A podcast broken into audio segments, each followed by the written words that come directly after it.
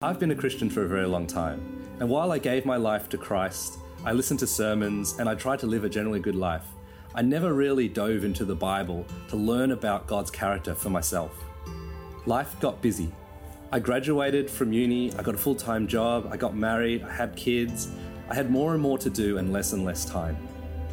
In 2019, I was diagnosed with cancer around my heart. It was a really difficult and dark time for us, as it took us a long time to figure out exactly what kind of cancer it was. While we didn't know, I actually had to make peace with the fact that I could die and leave my pregnant wife and one year old alone.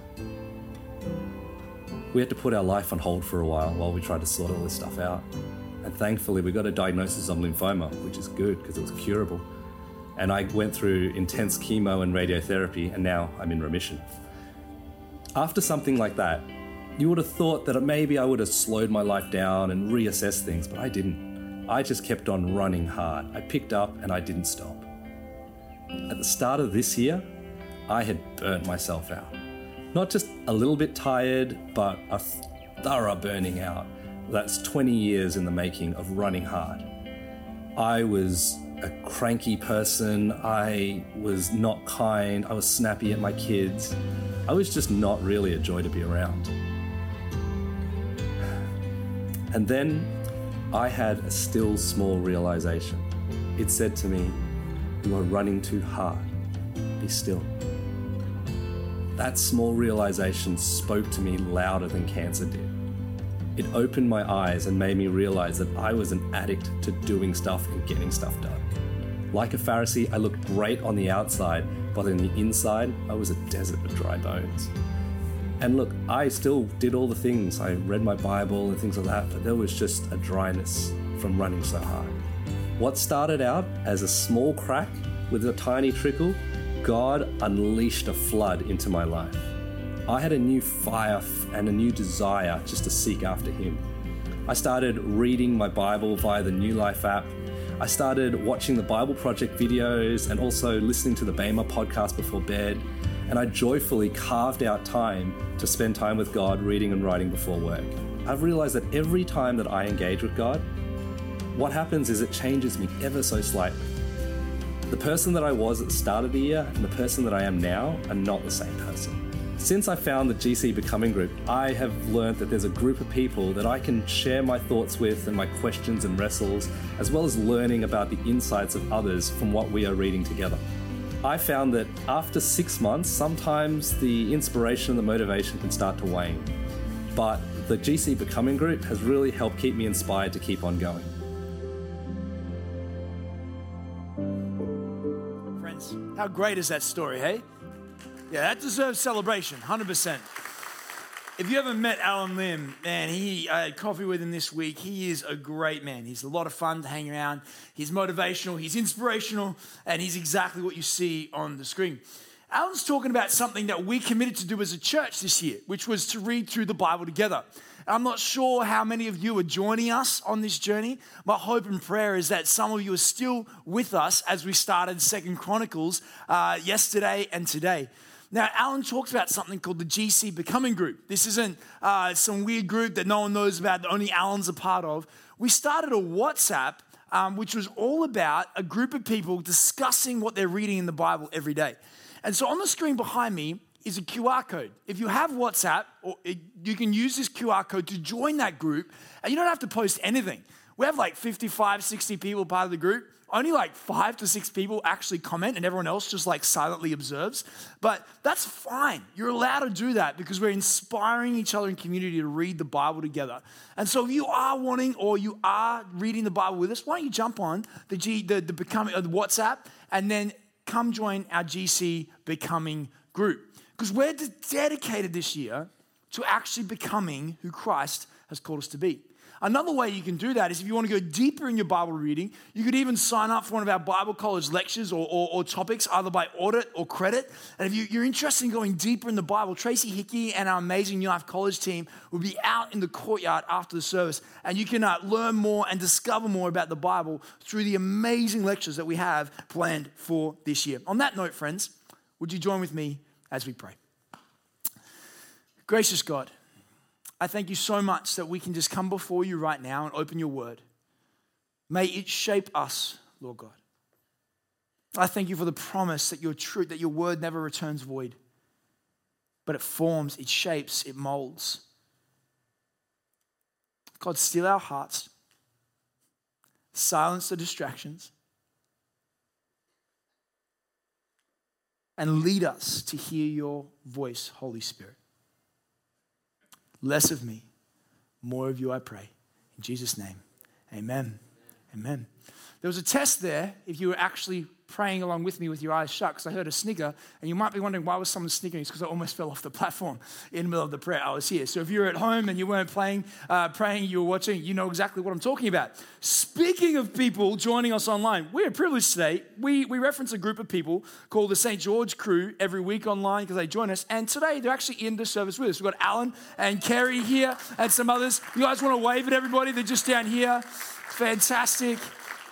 Guys, it takes seven hours to get here from St. George, and they've only come for this service. What was your excuse? So, no, I'm kidding. They're coming here for the weekend. Uh, I get to have lunch with them in just a moment. Uh, and that's awesome. So, wherever you are, wherever you join us from online, massive welcome to you. My name is Michael Hands. I'm the lead minister here. And it is an indisputable fact that the greatest moment of any movie is the montage scene. Do you know what I mean by the montage scene? Yeah, all right. So to, to, kind of, I've chosen two examples that I think could hit the demographic in the room. The montage scene is this sense where um, there's this formula to writing a movie. It's called the hero's journey. And on the hero's journey, the writer takes the hero, the protagonist, through 12 different steps from where they begin to delivering someone from a problem to returning a conquering hero. There's like a journey the protagonist walks through. And right in the middle of that journey is usually the montage scene, right? It's that moment where they take five months of time, cram it into five minutes. The nerd becomes the athlete, the dork becomes the superhero, the unpopular one becomes known or, or academically astute or something like that. Now, there are some great montage scenes. I remember one of the first montage scenes I ever watched was as a young boy in a movie called My Fair Lady. Does anyone remember My Fair Lady? Yeah, great. This is saying something about your age and my mum who made me watch My Fair Lady as a little kid. There's that moment where, you know, she's, I think it's Eliza's trying to learn how to enunciate her words and she sounds like, you know, real cockney. So she's like, the rain in Spain falls mainly on the plain. She's got marbles in her mouth and she swallows one. Does everyone remember that moment? And then slowly she goes, the rain in Spain falls mainly on the plain, right? That. And so everyone's like, wow, she became a lady. Awesome movie for those who like that sort of thing. Another montage scene would be the Rocky movies. Anyone seen the Rocky movies? Yes. Okay. It's like a couple more people over here watching Rocky. This is my My Fair Lady crowd. There's this there's a sense in Rocky where Rocky's an aspiring boxer, and so what happens is is that he goes through training. But what they do is they put um, the training to uh, to like a, a, this inspirational track is like dun dun dun and Rocky's like out there, he's like beating a leg of ham in a freezer, and the next moment the montage switches and he's like getting punched in the abs by his like coach, which I never understood why punching someone in the abs is a good thing, but that worked for him, rock hard abs. Then he's slamming the pavement of Philadelphia as he's running through the streets and kids are running behind him, and he, and he runs up the stairs at the end and he's punching the air, and you're like, yeah, he's gonna win. I won't tell you if he wins or not. It's a great movie, go watch it. But the problem with the montage scene is is that I believe that all I need in life is an inspirational track and a montage sequence of events, and suddenly I will become amazing. The montage scene makes us think that what takes someone time may only take us five minutes. So when I go to the gym, and I'm there working out, I love to put on inspirational music. So I've got my, uh, I'm like, you know, someone's punching me in the abs or something like that. And I'm stoked. And I come home after one gym session and I'm like, man, I am flip. You should see how sexy I would look right now. And I take off my shirt, and there before me is the same dad bod that I went to before I got to the gym, right? And it's like this horrible thing. And I'm like, what happened? I didn't think it would take this much time. Because what ends up happening when we watch these movies is we begin to believe that the process of becoming something we are not currently is quick, is easy. It just takes five minutes, some inspirational music, and then we're there. It's like a just add water approach to becoming. And, and I say this because it's one of the most damaging and dangerous understandings of discipleship and following Jesus. That becoming like Jesus is an instantaneous moment. Friends, one of my greatest griefs about Christianity and what it's become is that we've treated Christianity as a destination to arrive at rather than a journey and a person to follow. We've treated Christianity as this sense of like the microwave generation that all I need to go is turn to, go to church and I'll be different, or read my Bible once and it'll, and it'll be changed, or, or things will have shifted. But what I've come to understand is that Christianity is more about who you follow over time rather than what you do in any singular moment. See, at the start of this year, on Vision Sunday, we, we launched this idea where we believe God was asking us an important question as a church. This idea of who are you becoming?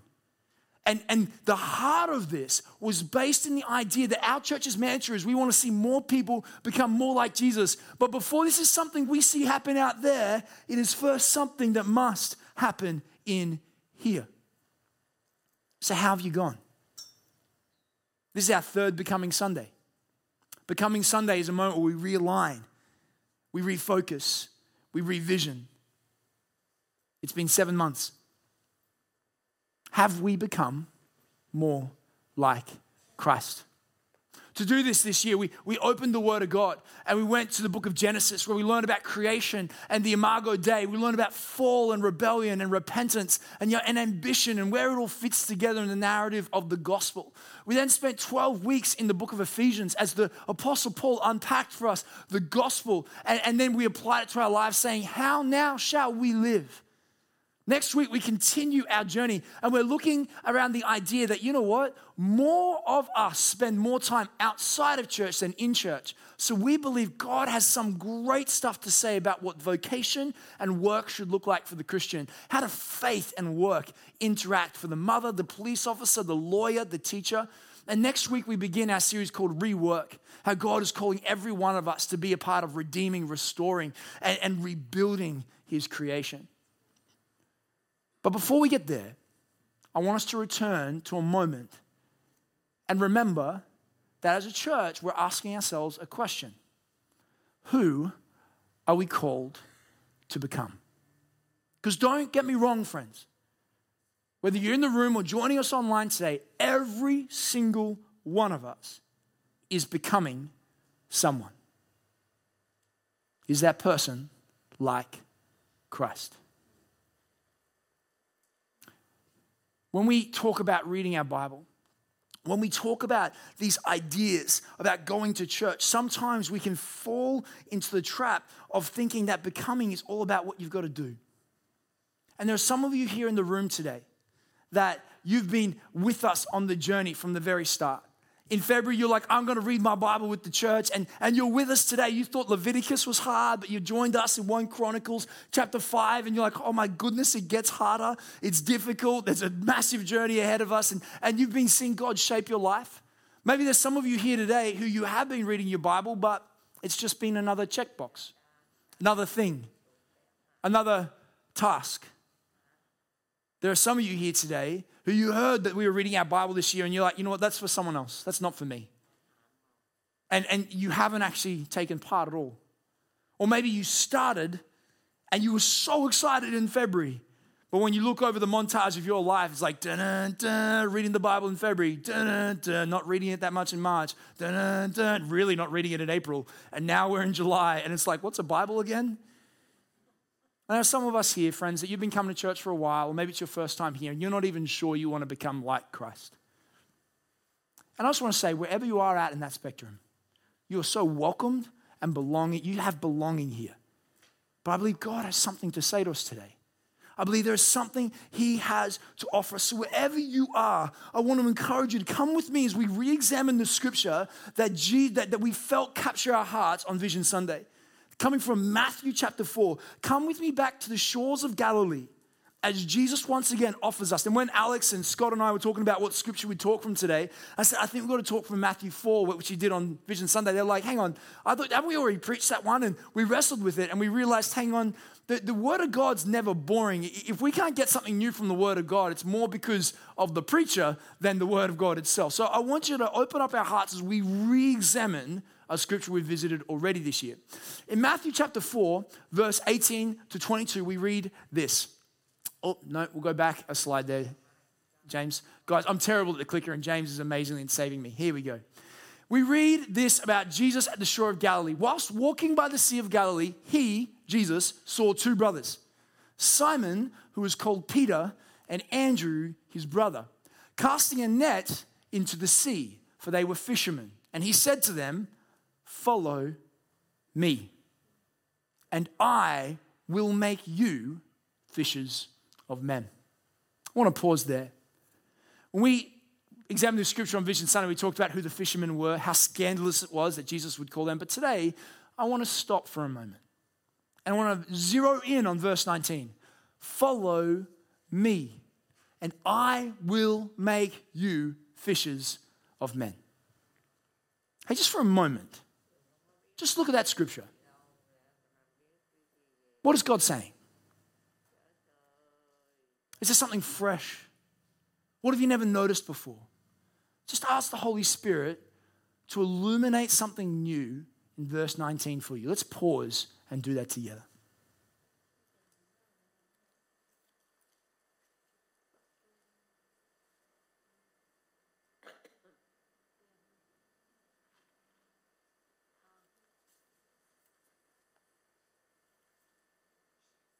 Follow me and I will make you fishers of men. As I was praying and preparing for this week, what I realized is how Jesus deliberately invites us to see the process of becoming.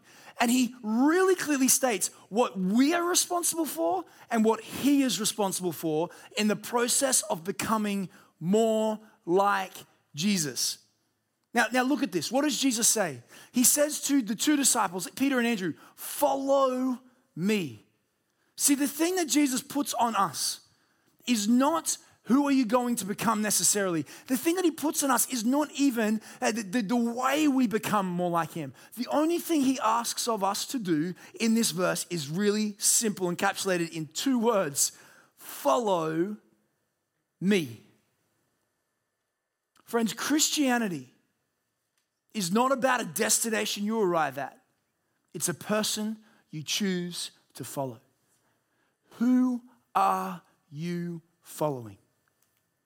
I'm going to argue this later, but I believe every single one of us in this room, every single one of us joining us online today, you are all following someone. Is it Jesus? Because I love this. Jesus says, Follow me. And then the very next thing, what does he say? I will. He takes responsibility for stuff. He takes responsibility for what? I will make you. Who is in charge of you becoming? Who is in charge of you being molded into his likeness? Are you in control? Not at all. What Jesus specifically does in this moment is he says, All you need to worry about is proximity and direction. I am in charge of the molding. I am the potter. You are the clay. Let me mold you.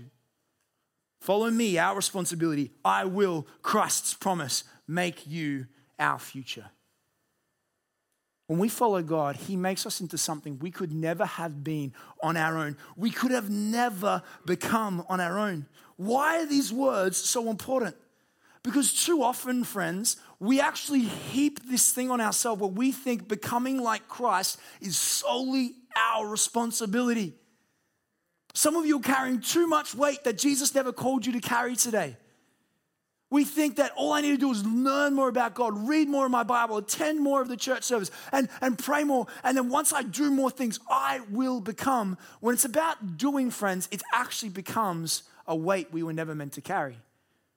One of the dangers that we can fall into as a church as we plumb the depths of Genesis and go through Ephesians and we look at these scriptures is we can think that knowing more about God is the same as knowing God. John Mark Comer says this great line. He says, Isn't it interesting that in this moment, Jesus never commands you to wake up in the morning and have a quiet time and read your Bible? He never commands you to live in community, practice Sabbath, give your money to the poor, or any of the other core practices from his way. No, the initial invitation is this He just does these things himself, these practices, and then he says, Hey, just come follow me. Come be in proximity to me. Watch me as I unpack the scripture as I pray, and you'll, you'll catch on. As we said earlier, many scholars argue a better translation of Jesus' original language is this Come apprentice under me. Who are you apprenticing under? Who are you following? The point John Mark Comer here says that we think Jesus has asked us to do more things than he actually has in the initial stages. The first request of our life is follow him. Because you see, friends, the issue when we think that reading our Bible is going to make us more like Jesus as we get to know more stuff about God, if we think going to Bible college, we think praying more, attending church, going to small group, and accumulating more information about God makes us more like Jesus, we get it completely wrong. Jesus' promise is not you will make you, Jesus' promise is I will make you. I was talking about this with uh, our Brisbane pastor, Alex Stark, this week. And we were talking about the dangers of thinking that reading your Bible in and of itself makes you like Jesus. And he said this great line, so I'm going to quote one of our pastors uh, in, today. And he, it, was, it floored me. He goes, Demons have good theology, and atheists can be good biblical scholars. Knowing about God in a biblically literate way is not sufficient to form us into the likeness of Jesus. This is pivotal. A guy named Jonathan Haidt wrote a book called The Righteous Mind, where he was examining the idea of all these Christians and philosophers who had these great ideas about how humans should live, but they looked nothing like the very ideas they espoused. And Jonathan Haidt says this thing he says that there is a possibility to, for there to be a gap between what you know and who you are becoming. Sometimes the people who know the most about God can look the least like him. Friends, do you know about Jesus? or do you know him? Follow me, he calls to you, and he says, I will make you. So, friends, what does following Christ look like? What does it mean when you wake up tomorrow for you to position yourself in proximity with the Holy Spirit and with Jesus that you might be molded? What does it mean for you to be the clay in the hands of the potter rather than forming yourself to be formed by Him? Well, thing I love about the Bible is it, it, it, gives us this information and teaches us what this means. The Apostle Paul wrote a letter to the Roman church. And in the book of Romans, in the first 11 chapters, Paul writes uh, and explains the complexities of the gospel. And then in Romans chapter 12, Paul turns around and he goes, You know what? Let me explain to you how you should respond to the gospel. And he says this simple line He says, Therefore, I urge you, brothers and sisters, you don't know what it looks like to follow Christ? In view of God's mercy. So when you when you step back and go, look at all God has done. Look how much he loves me. Look at the cross. Look at forgiveness. Look at grace. Look at his unconditional desperation for me to be a part of his family. In view of God's mercy, offer your bodies as living sacrifices, holy and pleasing to God. This is your true and proper worship. What does it mean for us to offer our bodies as sacrifice? What does it mean to live out true and proper worship? Paul, being a great writer and thinker, goes, Let me break it down to you. Verse 2, which all scholars believe is an explanation of verse 1. Do not conform to the patterns of this world, but be transformed by the renewal of your mind. Then you'll be able to test and approve what God's will is, his good, pleasing, and perfect will. Do not conform, Paul writes. Do not conform. See, the reason why Jesus' calls to the disciples on the shore of Galilee to follow him is so revolutionary today is because, friends, we are all still following someone. Is it Jesus? What Paul is saying is, who are you conforming towards? We are all conforming towards someone or something. Is it Christ? Douglas Moo says this that human beings by nature are imitative. They, they, they, they need a model to copy. Now, some of you are like, I don't need a model to copy, Michael. I'm an individual. Don't tell me what I'm doing with my life. And that may be true. However, science proves over time there have been repeated studies. In fact, back in 1948, a guy named Allen Funt came up with an idea for a TV show called Candid Camera. And Candid Camera was this moment where he was going to place cameras to observe human behavior. Now, the first episode was this famous scene of a man in an elevator. Now, this shot is from 1948. This is not HD, this is not 8K. You do not need glasses, it's the photo itself, right? But this, this what happens is he sets up this scene where he puts two actors in an elevator and they're both facing the back wall. And in comes in an unsuspecting person who doesn't know there's a camera watching. This person walks in and does what everyone usually does in an elevator and stands and faces the front. And he looks at the people facing, he's like, it's a bit weird. Next thing, elevator closes and opens again next floor. Two more actors come in and they come around and they stand and they face the wall. But this time, this guy's like, what's going on? Why is everyone facing the wall? It's interesting, as the doors open and close, you see this guy slowly, for no reason, turn around and face the wall. And the whole point, why did he face the wall? There's no reason for him to face the wall other than it's what everyone else was doing. You're like, ah, oh, yes, Michael, I've seen. Now, this has been repeated time and time again um, on different Candid Camera shows where they prove humanity just does this. Now, we go, well, not me, Michael. I don't pattern my life. I don't conform to the standards of this world. How did you make the choice to buy your car? Where did that come from? Was it just spontaneous? No, usually we're conforming to someone's idea of what a good car is. Now, different of us would disagree, but we would surround ourselves with people would agree. How, how come you bought the house where you bought your house? In fact, let's look at fashion. Who decides fashion? Who decides? And it's like we just look what everyone else is doing. We're like, oh, that's that's the thing that we should be wearing. So we all try to fit and mold. Now, none buying a car is not wrong. Buying a house isn't wrong. Fashion isn't wrong. But what I'm trying to make is, friends, we are all conforming. We are all. It's it's by human nature. In fact, it's important for us to rec- recognize that we are all becoming someone who's in control of who you are becoming. A really interesting moment came when I was researching this, and I found out that the advertising agencies of the world have shifted how they market based on the human need to model and imitate a guy by the name of uh, Douglas Atkin was an ad- advertising executive. And in his book, James K.A. Smith's book, Desiring the Kingdom, he talks about this interview he had with Douglas Atkins, this advertising executive. And what happens is that this advertising executive talks about the shift in advertising. That ages ago, what they used to be doing is they were trying to sell a product. They were trying to convince you you needed a product. But now advertising agencies aren't selling a product, they are selling a lifestyle. Even more than that, they are selling meaning itself. The idea that if you buy this, you will achieve meaning deeper than if you don't have it. And when they made this shift, they started to ask themselves who in the world is the best at convincing people that they don't have meaning unless they join this particular group? And this advertising executive says, actually, we found out that cults were the best at giving people meaning who had no meaning. And so we went and studied how cults convinced people to join their ranks, and we applied the same thinking to our advertising campaigns, which meant that people were not being sold a product, they were becoming a product.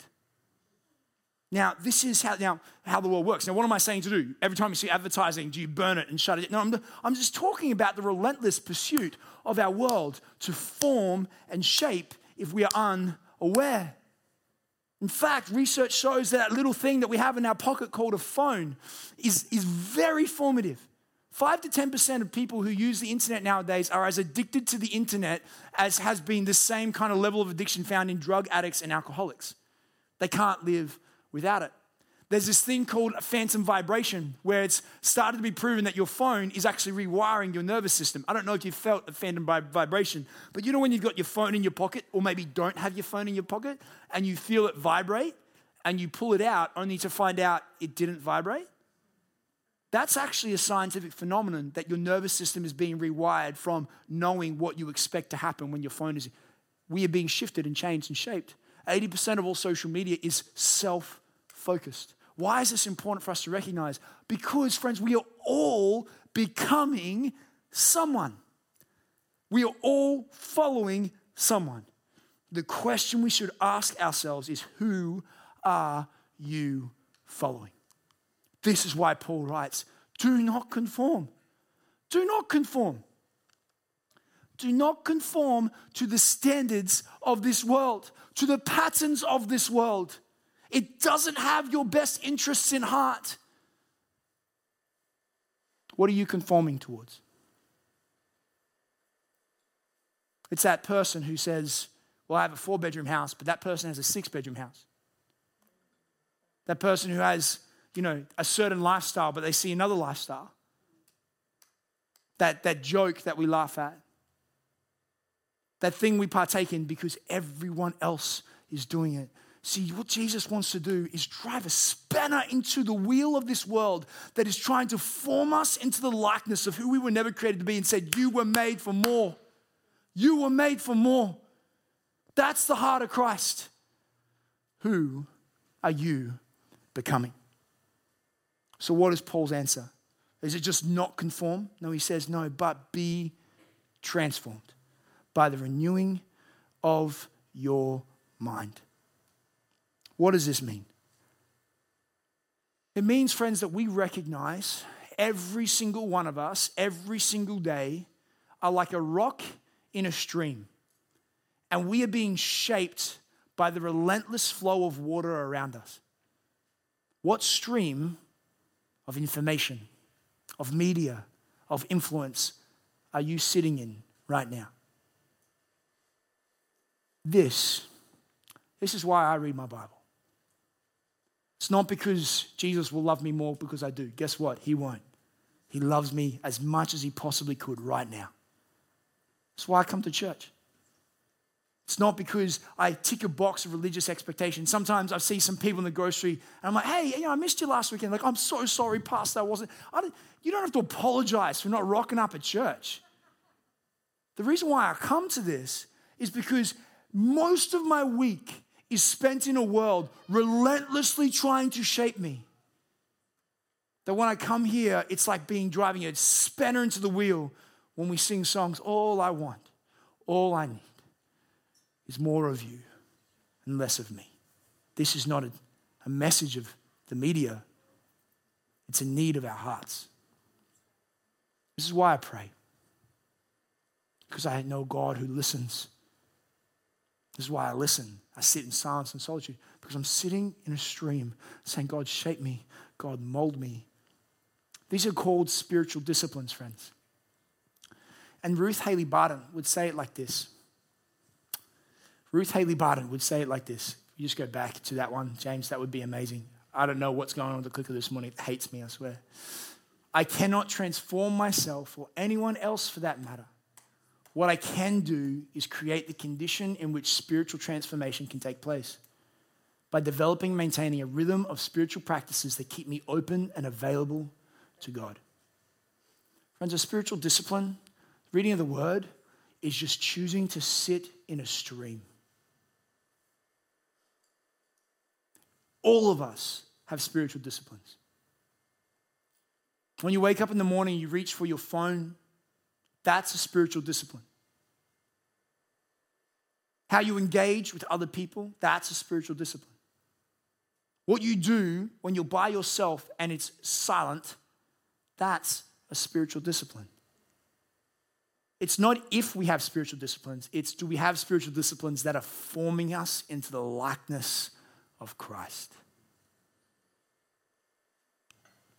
This is why this quote for me is so important and so valuable because it reminds me of what John Mark Comer said. I said this at the start of the year.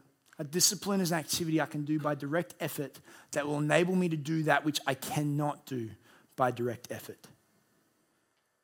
When I choose to read my Bible, I can put effort into reading the Bible. Why? Because I'm not in charge of becoming like Jesus. That's his responsibility. So I place myself in a stream and God molds the clay. Because here's what I know in my time being a youth pastor, young adults pastor, kids pastor, and now lead minister of a church, no one becomes like Jesus by accident. No one wakes up one day and is like, I'm more like Jesus today. wow, I did nothing.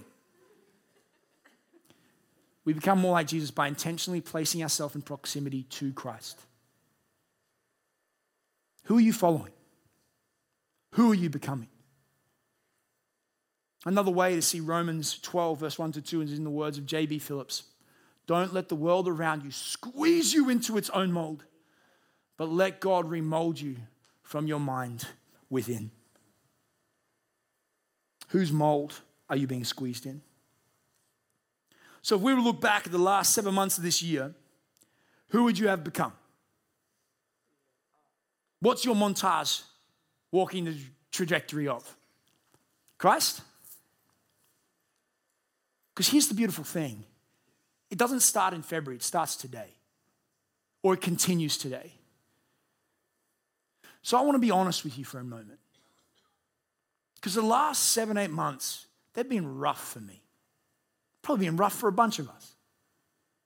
You know, I started a new job. This is my new job, by the way. It's not McDonald's or something. Like, this is what I do for the last eight months. Some of you are like, what do you do during the week? This. I preach to an empty room. There's, I started a new job. I have a, you know, a 21 month old son. My wife's 30 weeks pregnant.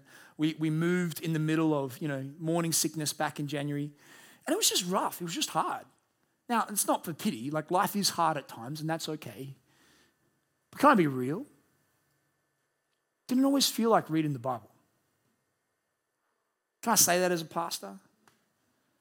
I know some of you like, I'm going to go find another church. That's fine. I didn't always feel like praying.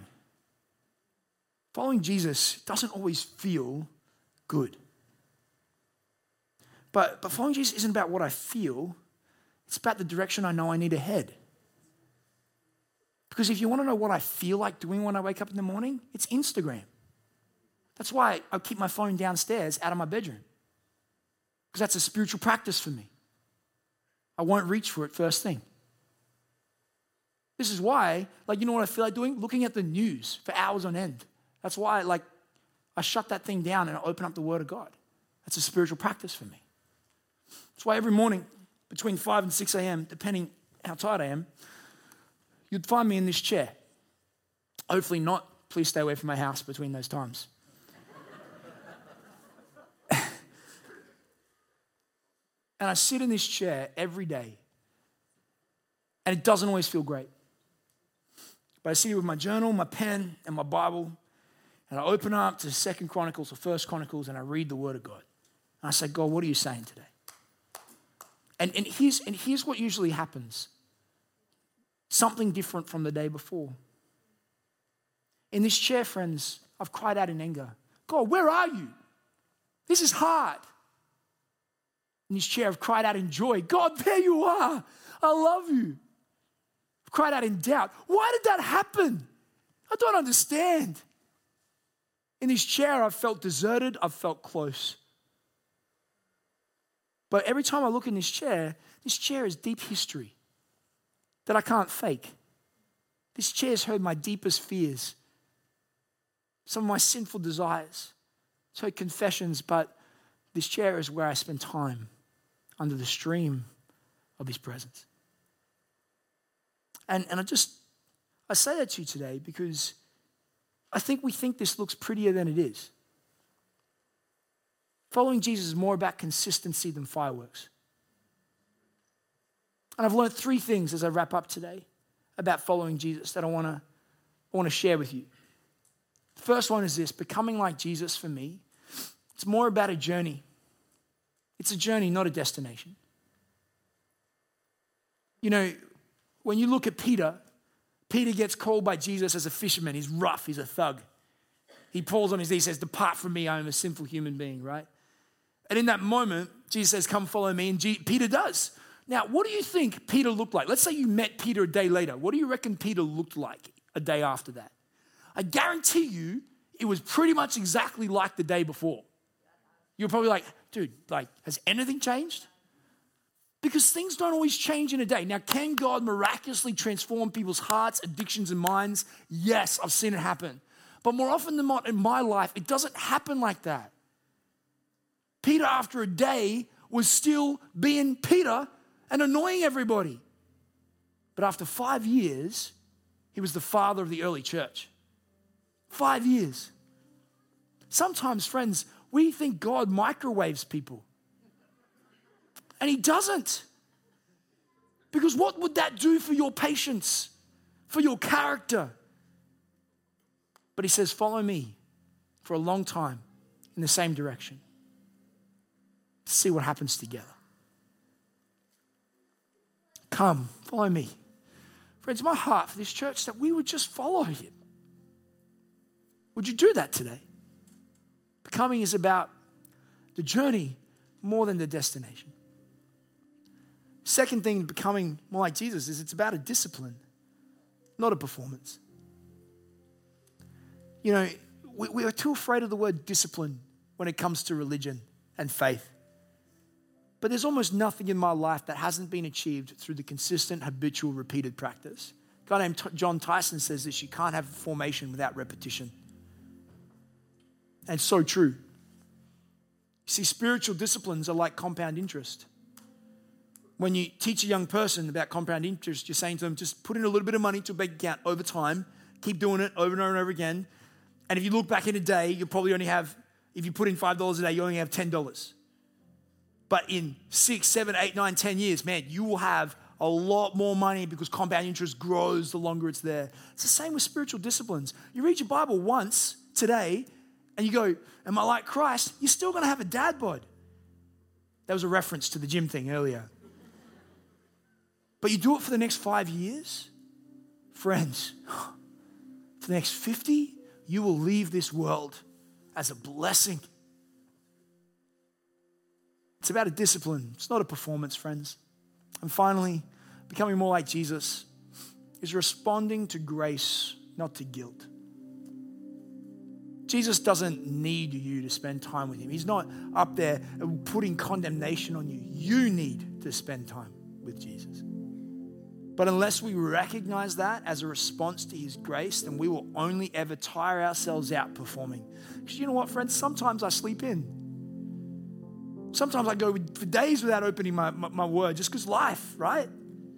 And if the reason why I come back to the word of God is like, God, I feel so guilty. No one wants to spend time with someone who feels guilty for not spending time with them. When I come back to God, I'll be like, God, oh man, I've desired you. Man, I've missed you. Man, that's, that's the language of relationship. Friends, if you're struggling to spend time with God, your first step is not to feel guilty, it's to think about what He's done. Think of the cross. Think of the empty cross and the empty tomb and the full throne. Think of grace Think of forgiveness. Think that right now, nothing you could do could make God love you more. Nothing. Nothing you do could make you, Him love you less. He loves you. And out of that, respond. That's what becoming's about. So let me ask you again who are you becoming? Where do you start? Let me encourage you you could pick up a Bible reading plan or jump on becoming.church.nu and join in with us. But maybe just start with a really easy book of the gospel. If you haven't been reading the Bible, open up Matthew, Mark, Luke, or John and just read a chapter. Say, God, what are you saying? And if there's fireworks, awesome. If there's nothing, here's what I'd do. The next day, I'd open up a, another chapter. Hey, God, what are you saying? Write it down, pray it through. Join a small group, talk with people about it. But don't think you can become more like Jesus by accident. Doesn't happen. May you not conform to the patterns of this world, but be transformed by the renewal of your mind. Who are you becoming today, friends? Would you stand with me?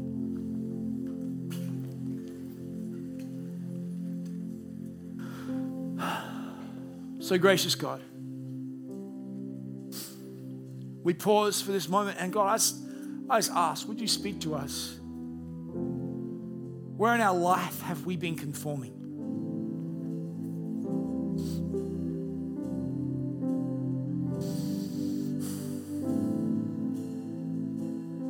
I just really get a sense that someone here today thinks that it's like you take God's advice and then you make the decision of what that looks like. And, and that's not the process of becoming. Becoming is a process of surrendering control of realizing you're the clay and He is the potter. It's giving up control. I sense there might be someone here today, God just saying, hey, let me do the forming. Let me do the forming. So, Jesus, I pray today, whether we know you deeply, form us. Whether we don't know you at all, may we hear your voice saying, Come follow me, that you might make us like you who we would never have become without you. Jesus, for your glory, for your glory and the good of our world, we pray fulfill your promise to us. Give us the courage to follow you, the one who gave it all so we might have it all.